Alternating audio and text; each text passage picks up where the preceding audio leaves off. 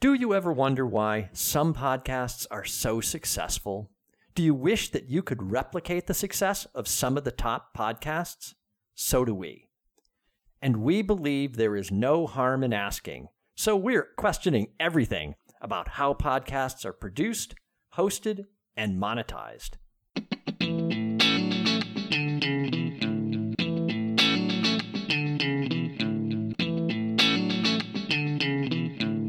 This is No Harm in Asking. I'm Eric Byron.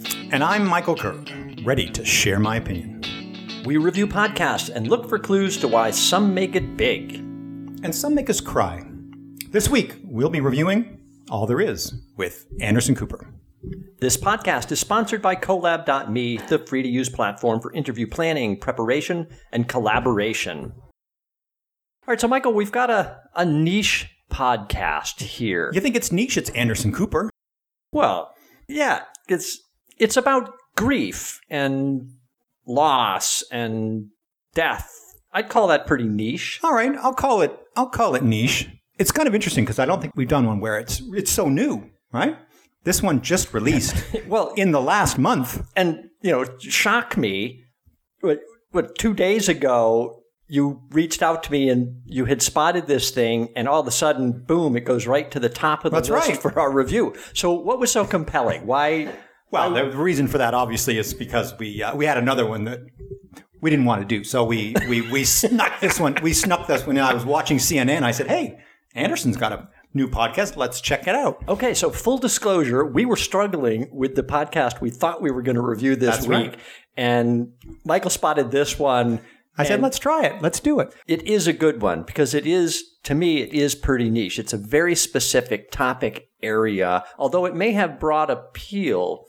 But we also found this one particularly interesting. You know, Anderson Cooper is well known guy, but I mean, this is kind of like his thing, right? He is uh, right. He's sort. I don't want to call him an expert in grief, but he, he's obviously had enough of a background in this that it kind of does give him the right, I think, to do a podcast like that. And so this is something that he can tackle that I think many other journalists. Yeah, let's talk not. a little more about that. So you say he has the right to talk about that. What do you mean by that? You know, we talk a lot in society today about whether or not you have the right to do something, whether you have the right to be a particular character in a movie or wear a particular style, um, because you don't want to be perceived as sort of well, I think the, the term that is largely used is cultural appropriation. So taking it Oh, away right. from Okay. somebody else. Yeah. The fact that, that Anderson Cooper has had multiple situations in his life where, where grief has, you know, played a significant role. I think this gives him a level of perspective and a level of empathy with, with people as well. You know, Well, it's what- personal for oh, it's him. very personal. Absolutely. And the podcast is very personal. Why should me be exempt from the pain of living and losing? And yeah, this is part of it. This is what, what happens. I was 10 when my dad died of a heart attack, and I was 21 when my brother died by suicide. His name was Carter, and on a hot summer day in July of 1988, he killed himself in front of my mom, leaping over the balcony of her penthouse apartment while she was begging him not to. He was 23 years old. I mean, this is his real expression of grief. I mean, he cries in, I think, each of the first three episodes. He, he's almost bawling at Yes, he absolutely is. And Yeah. obviously, Anderson Cooper does not need to do a podcast. The, the man obviously is enormously um, well off. He uh, You know, Successful. successful. I don't think his CNN show is in any jeopardy of, of being taken off the air. He's the star Yeah. of the of the network. Right. So and just in case any of our listeners aren't like really familiar with Anderson Cooper, yes, he has been on CNN with the Anderson Cooper 360 segment since I don't know, like Oh, yeah. 2003 or Exactly. something. More than- yeah, more than a like almost 20 years. years. Yeah. Yeah. So he's been around a long time. He also does stuff on NBC and ABC, I think. he does The 60, minutes. He does 60 right. minutes. Yeah. Yeah. So he's, he's a pretty famous guy. Uh, he's done a presidential debate. Oh, has he? Um, yes, he Okay. yes hosted did the moderation for a presidential debate, and he was one of the first like lead anchor news anchors to come out as gay in 2012. True. Yeah. So so he's a he's a pretty Oh yeah, famous he's a, guy. he's a big Yeah. he's a big star. Don't Yeah. get me wrong. So he'll have no trouble, I am sure, attracting listeners. Lots of people enjoy him. I like him. He's very No, I, I like Anderson Cooper. I, I think yeah. he's very personable. So if I go back to the to the you know, does he have the right to do it? Yeah. So I think Anderson Cooper. I think he's not doing this because he's you know just like all the journalists out there think, oh, I've got to do a podcast, right? I'll, I'll just talk about current events or these kind of things. yeah. he's decided I'm going to do something that I think makes a difference. It may, or makes a difference to me. I have a unique story to tell. I'm able to tell it. I'm able to relate to the people, um, and that's the angle at which he's gone. I think so far he's doing a great job. The first one I absolutely thoroughly enjoyed. I mean, I I think there was some elements that unfortunately he couldn't take to the subsequent ones Yeah. because it was particularly personal. Let's just review that real quick because, as you commented, this is a brand new series. Right, there's only brand new three or four episodes. I think. Four episodes. So he launched it uh, September 14th this year with Facing What's Left Behind. So the the kind of the backstory here. So if- if you're not familiar, Anderson lost his father when he was 10 years old, and this was sudden, but not that sudden, right? He had been ill. He had heart surgery, had like multiple heart attacks during surgery or something. And I think they went in, tried to do a, a second Right. round, and, and he died, but he knew he was going to die. Right, but it was a short. You know, I think it was a ten day period between sort of the the initial heart attack. But they did death. comment that you know he wrote the book. He wrote a book two years before his death called Families, and Anderson commented that he knew he was going to die. He knew he was dying. Yeah, he already had a heart ailment, I think, at that point, and knew he wasn't going to live a long life. Yeah. and he wrote the book like a letter to his. I think that's fair. That did come Yeah. up quite a bit, and Yeah, I'll tell you, listening to that part, and he would, you know, his father's voice play. Well, we'll we'll play a clip of that of his father reading from his book and the tape that Anderson got a hold Right. of forty years later. Hadn't heard his father's voice in so long he didn't even recognize it. Here's my dad reading from his book, Families. I see myself in my two sons. In their youth, their promise, their possibilities, my stake in immortality is invested. I mean, I got choked up at that point. That was a uh, that was a tough passage to to listen to.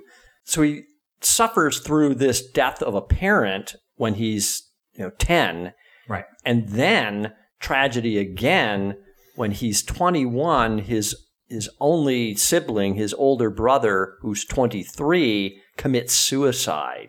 I, I can't even fathom you know i have no experience personally that can relate to such a thing and what that would do to you you know. And the frailty of how you might feel about life at that point having seen your father die and then you know your brother who he apparently had no idea nobody knew the brother was in this kind of depression or suicidal yeah, but it was clearly unexpected. I think that that this would certainly occur. to anderson from certainly the way he to tells Anderson. it But I, so so he has the right i will look with you yeah, I think he has the right, he- and and I think it's he knows difficult. what grief is Right. And I think it's hard as a journalist if you don't have that right to put a microphone in somebody's face and say, oh, share with me your grief, right? Without having the ability to respond with uh, an equal level of empathy. So I think that's what makes Yeah. it real. And I, I can see myself coming back to this one. I know a lot of podcasts we listen to and we go, oh, it's, it was great. But what are those podcasts that you when you, when you need them in times of need, there's an opportunity for you to come back to this. I almost sensed that this was him wanting help, right? That this isn't just him trying to go out there and say, "Oh, I'm going to share this to help True. other people." Right. It's My both. sense was This is a like- healing process. Right. So the second episode is with Stephen Colbert, and I really got the feeling that he brought Stephen in because they'd had some comments. He, he knew Stephen had also gone through a tragedy with uh, his own father and two brothers died when he was 10 uh, in an airplane crash. Right. So he knew that Stephen had a similar kind of right to talk about this. Yeah. And that Stephen had made some comments in an earlier conversation they had had around the time of his mother's death that had touched him. And so he, he just wanted to kind of talk right with, with Stephen and, and kind of compare notes and how do you get through this and you know how does this help me and how do you feel about you know these things and what did you keep so this is uh, again kind of the theme here in the, Yes. the particularly in the very first one right so even though his mother died at 92 back in, in 2019 Anderson who's the only remaining family member had never gone through her stuff right? He just left her apartment there for two, almost three years Yeah. now. Um, but he's finally, I guess, been forced. Right. They're Because gonna- they'd sold the right. They apartment. sold the apartments, and so he's got to clear the stuff out. And so he's going through them and finding all of this stuff, and it just stirs it all up again for him. Which was another thing I want to say that I thought was really great about the way he did this and the way the very first one opens. And we'll do a clip from this too of him at the apartment, opening the door, going in to, you know, start going through her stuff. And he, you know, he kind of brings you along.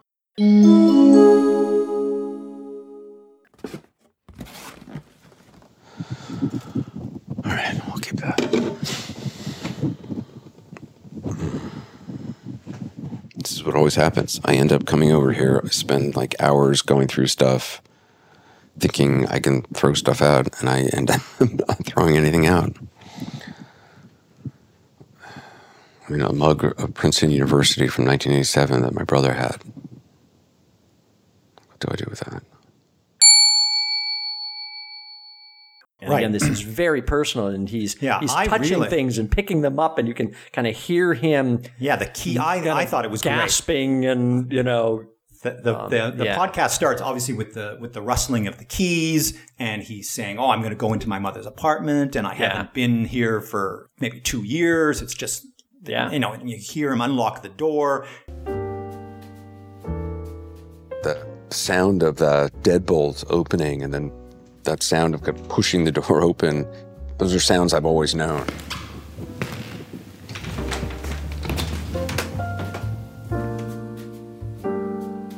And then he starts to explain this uh, this you know upper west side manhattan apartment and you can just visualize what it looked like you can imagine what gloria vanderbilt right? lived She in was a Vanderbilt. yeah and you know you it takes Yeah. you in and It he walks into her study you can just kind of envision what this is and sits down at the chair and all these papers and boxes and things that this woman had kept over an incredible 90 Right. year life Oh, and him finding the notes. She had left him notes, knowing that at some point he was going to go through this stuff, and so she left him little little notes, Right. You know, wrapped up in stuff in drawers and whatever. She'd find a little note that said, this "Oh, belonged to such and such and Right. whom yeah So again, the point of as we review this is he does a great job of kind of capturing the real emotion of these moments for him and the impact they have, and they're they're not resolved. Right? This isn't him explaining how he gets through this. This is him just being raw and emotional and crying and having Right. trouble verbalizing how he feels about these things. And the podcast allowed you to, you know, it allowed him to record it in the moment. I mean, I think that was the most interesting part, which certainly intrigued me, which is why I thought the first episode was the most powerful because you obviously don't get it with the second Yeah. and the third and the fourth guest because their trauma had happened decades before. so Right, and right. You, you can't you can't relive it. It'll be interesting to see whether he can recreate the uh, the excitement or which isn't the right word but the the passion or the power i think of that moment in subsequent ones and i hope i hope that he tries because i Yeah. i think there's something Well, he's an that. emotional guy. Sure. And obviously, he can relate to this stuff. He's very empathetic to the other folks who are. Uh, so, like Molly Shannon comes on, who also had, you know, a, a terrible trauma when she was little in a car crash, It killed her mother and a cousin, and and her father was the father was, was, was, was, drunk driving. Right, Right. Yeah. So anyway, it, a story worthy of this topic, and it again, Anderson is very empathetic. He gets it right, and and he seems curious. There's a, a true kind of desire to understand what did she experience, how did she experience, how did it affect her later and her lifestyle, and you know when he finds these kind of common things like them not putting stuff up on their office walls, like they're just always expecting something bad is going to happen, right? They're prepared for that. They've been traumatized by these things, and so Yeah, I did enjoy a lot of the different stories. For example, in Stephen Colbert's case, when everybody knew exactly how old their father was. He was 50 yeah. some odd years, 273 days, right? And as soon as everybody hit the 274th day, they all knew when that was. They were like, you know, I made it longer than my father made it. And it was something that all of the siblings did. Maybe, Yeah. maybe I'm not destined to, yeah, you know, to, to be to be taken Stephen out early in life. Colbert uh, surprised me at how kind of philosophical he was. And I know it may sound greedy to want more days with a person who lived so long, but the fact that my mother was 92 does not diminish, it only magnifies the enormity of the room whose door has now quietly shut. You think of him as a comedian, and he's clearly a very intelligent guy. But I loved the visualization. He was talking about again. You were talking about this kind of having the right to do it, and he talked about the the problem you get with people who want to express you know sympathy, but they can't imagine it. And he had this visualization of um, he described it as a that they can see what you're going through, but he described it as like a windstorm. They can see the effect it's having on you, but they can't see the wind, right? So they, they can't comprehend really what you're experiencing. I thought that was a great kind of visualization of that relationship between somebody who of wants to express concern or, Yeah. or sympathy, empathy, but they, they can't really imagine what you're going through. I know you did some research into other grief podcasts. That was interesting. I, I didn't do Yeah. that. I'm glad that you did that because obviously there's a there's an audience for this genre, if you will. Is there a tag for this? What what is what are these under? If you look them up in Apple, Um, I didn't actually look them up. There, I found a website that had a list. I guess it's I guess it's under health and and well being, perhaps. Is where- Probably, Nevertheless, I can still see people searching this out. I mean, I'm kind of glad that there is this kind of resource. I think it comes through in a podcast much better. You know, I don't think I would want to necessarily want to watch a YouTube video on this, right? I think this is one area where I feel the podcast is really the medium for this particular kind of genre. actually, this one is tagged society and culture. Society and culture. All Yeah. right. So, but I did a search for podcasts on grief and loss and found a site that had kind of a review, All if you will, a list of multiple of them. So, if you call it a niche, there's there are a number of them that directly address this topic that that focus on this. And so that's what was in my notes there that you were seeing. And yeah, I did think it was interesting that there are you know, multiple podcasts out there that attempted to to address this, and I think it's good. So again, personal experiences. I haven't gone through a a death experience like this, a sudden death of a of a family member close to me, but I worked in the funeral business. So growing up, I got exposure, if you will, to a lot of families going through this, and uh, yeah, you you know you see these families and you don't know what to say, right? To Colbert's thing, even and you're in the funeral business and you deal with families who are grieving every day. Still, when somebody's going through the loss of a child or you know the sudden you know tragic death of somebody in an accident, and you don't know what to say, it's really really hard. I think I think Anderson Cooper can really bring something to the table on this. You know, he's obviously not a psychologist. He's not in the profession. Yeah. Um, there's obviously a lot of these. I can see that that are people who are experts on grief. Yeah, um, so he from, a, from a medical from a medical perspective, and then there's a mix of people who have gone through grief because a a child or a uh, husband had Yeah, died. yeah. Um, and those people speak on those particular topics. Right. But I, I think Anderson can, can bring a really valuable perspective here. And I'd lay down money that he's going to have Marie Curie on because he, or he's trying to get her on the show because Yeah. he mentioned her a couple of times So she is a they describe her as a bereavement expert. Yeah. And she has a podcast called On the Marie Curie Couch, where she discusses uh, grief and loss. And so, uh, so yeah, I think you know she'll probably be on his podcast. We all deal with these things differently, and I think you've already seen just in the four episodes the different people he's talked to had different experiences in the way it impacted their life and what they did going forward. Again, I thought Stephen Colbert, the, the theme of that one was around being grateful. If you are grateful for your life, then you have to be grateful for all of it. which uh, again, and even Anderson seemed so Right, confused, confused, by this concept. And I thought Stephen did a, a good job of trying to explain that it isn't that you're grateful for what happened, you're grateful for the life you have. And that is part of that life. Yeah. Right. And so, so I thought that was a very interesting perspective to say, you know, my life wouldn't be what it is if this bad thing hadn't happened to me. So even though I don't feel good, right? It's still painful to think about what happened, but it is part of my life, and I'm grateful for the life that I have. A lot of young men who Yeah. lose their fathers young do go on to accomplish great things. And it, you know, when you lose your father at a young age and you feel, well, it's just me now, right? I, have to go out and accomplish something.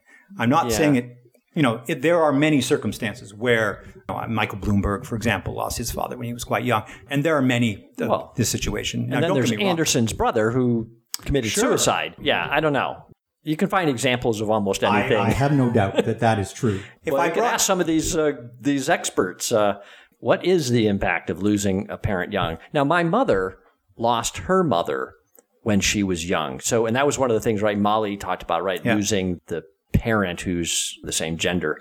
So, my mother's mother died when my mother was 12, tragically in a fire, a horrible scenario. And I know that this did impact my mother um, severely, and, and her life from there on was never really the same. Her her father uh, never really recovered completely from the trauma of that, and having to raise two teenage girls. These Yeah. things can really alter your path in life, and I mean, they say men don't grow up until their fathers die, right? is that why I've never grown up? That's that's correct. So uh, your your life, uh, you know, Well, has wait, yet. your father's yet- still alive, My father's too. still alive too. All so uh, we're still growing up. Yeah. I want to talk a bit about the name of this podcast because it's titled "All There Is," and there's no question mark. It doesn't completely make sense, right? All there is. What is he trying to say? It obviously reminds me of the idiom, is this all there is?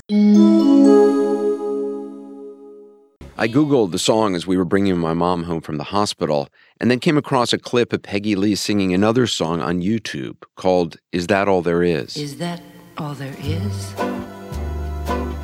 Is that all there is? Like, this is the question, you know, is this it? I just live and then I die. Yeah. I, I assume we should where- we should call Anderson and ask him. You think maybe he'll- he'll, respond to us. maybe us? he will. I'm interested in maybe right. why he's I would like to know, yes, why that? Because my first impression was, and the first episode, right, is called "Facing What's Left Behind," and so to me, it was partly about all there is is like that's all that's left, right? All there is is what's in this apartment now, right? And he's got to go through her stuff, the effect that they have on me, the memories they they bring back. That would be my guess.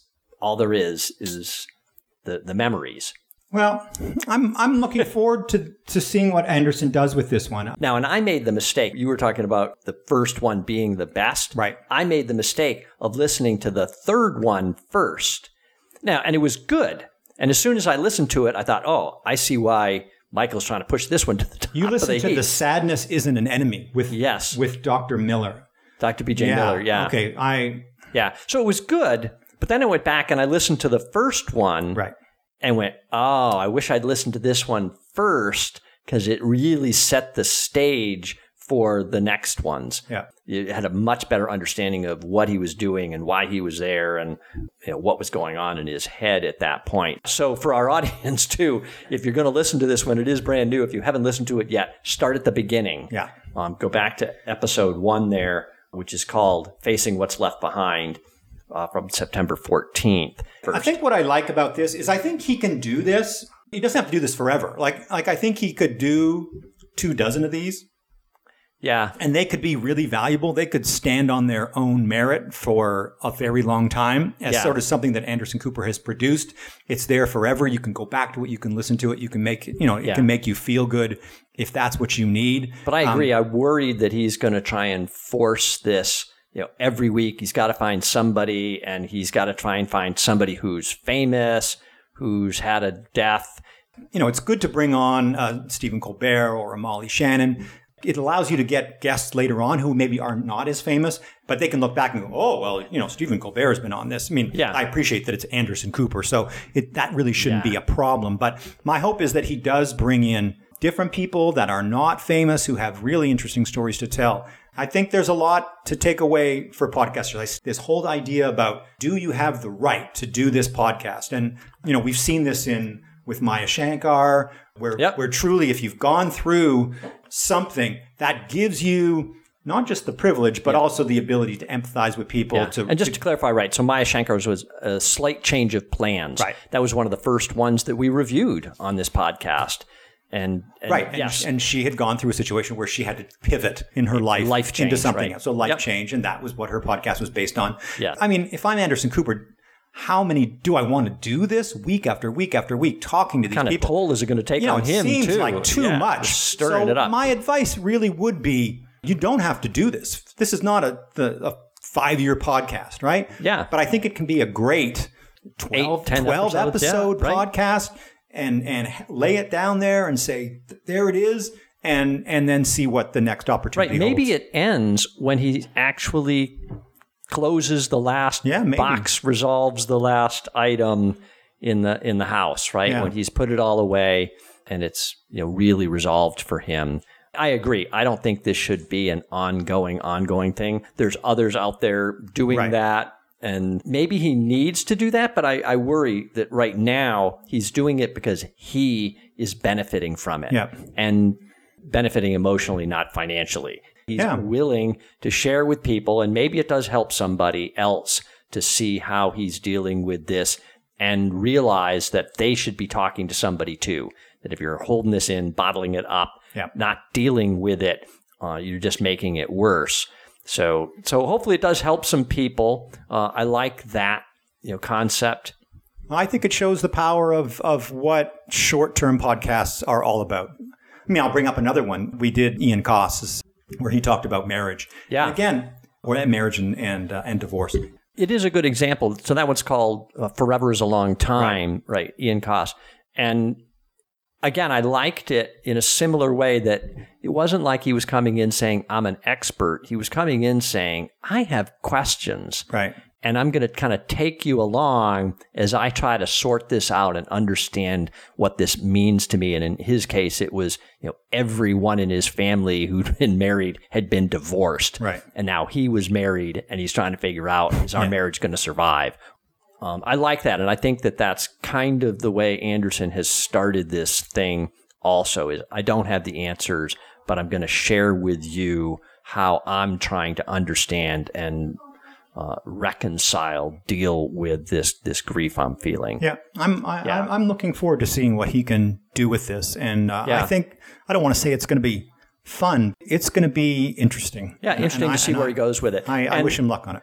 And again, for other podcasters out there, if you want an example of a really, really well produced, of course, this is CNN, you know, publication. So he's got uh, he lists his team. There's about 20 people involved, and and again, I thank you, Anderson, for reading the list of people who are involved. we love it when you give credit to people. So yeah, this is a big team. It's really, really well put together. You know, not just the kind of interview segments that are probably done in a studio, but there's a lot of kind of natural sound of him in the apartment and, you know, emotional pauses. I mean, there's, I, I love that. There's times when you know, there's just no words and it just, you you hear silence for a Yeah. minute and and it feels right. It doesn't feel like lag. So they're they're very very well done, you know, podcast uh, episodes. So I, we encourage you guys to listen to this uh, for that too, right? Understand the you know really good use of music and background and right sounds and uh, environment noises uh, where appropriate. It uh, it really really adds in this case instead of detracts from the the, the story. Yeah, good for him. I, I- I think he's found a, a really unique thing that he has the, the sort of authority to discuss. I really enjoyed it. Yes. All right. Well, that was our review of All There Is with Anderson Cooper. This is No Harm in Asking with Michael Kerr and Eric Byron. Thank you for listening. Please subscribe, rate us, write a review. We'd love to hear from you. Thank you very much. This podcast is sponsored by Colab.me, the free to use platform for interview planning, preparation, and collaboration.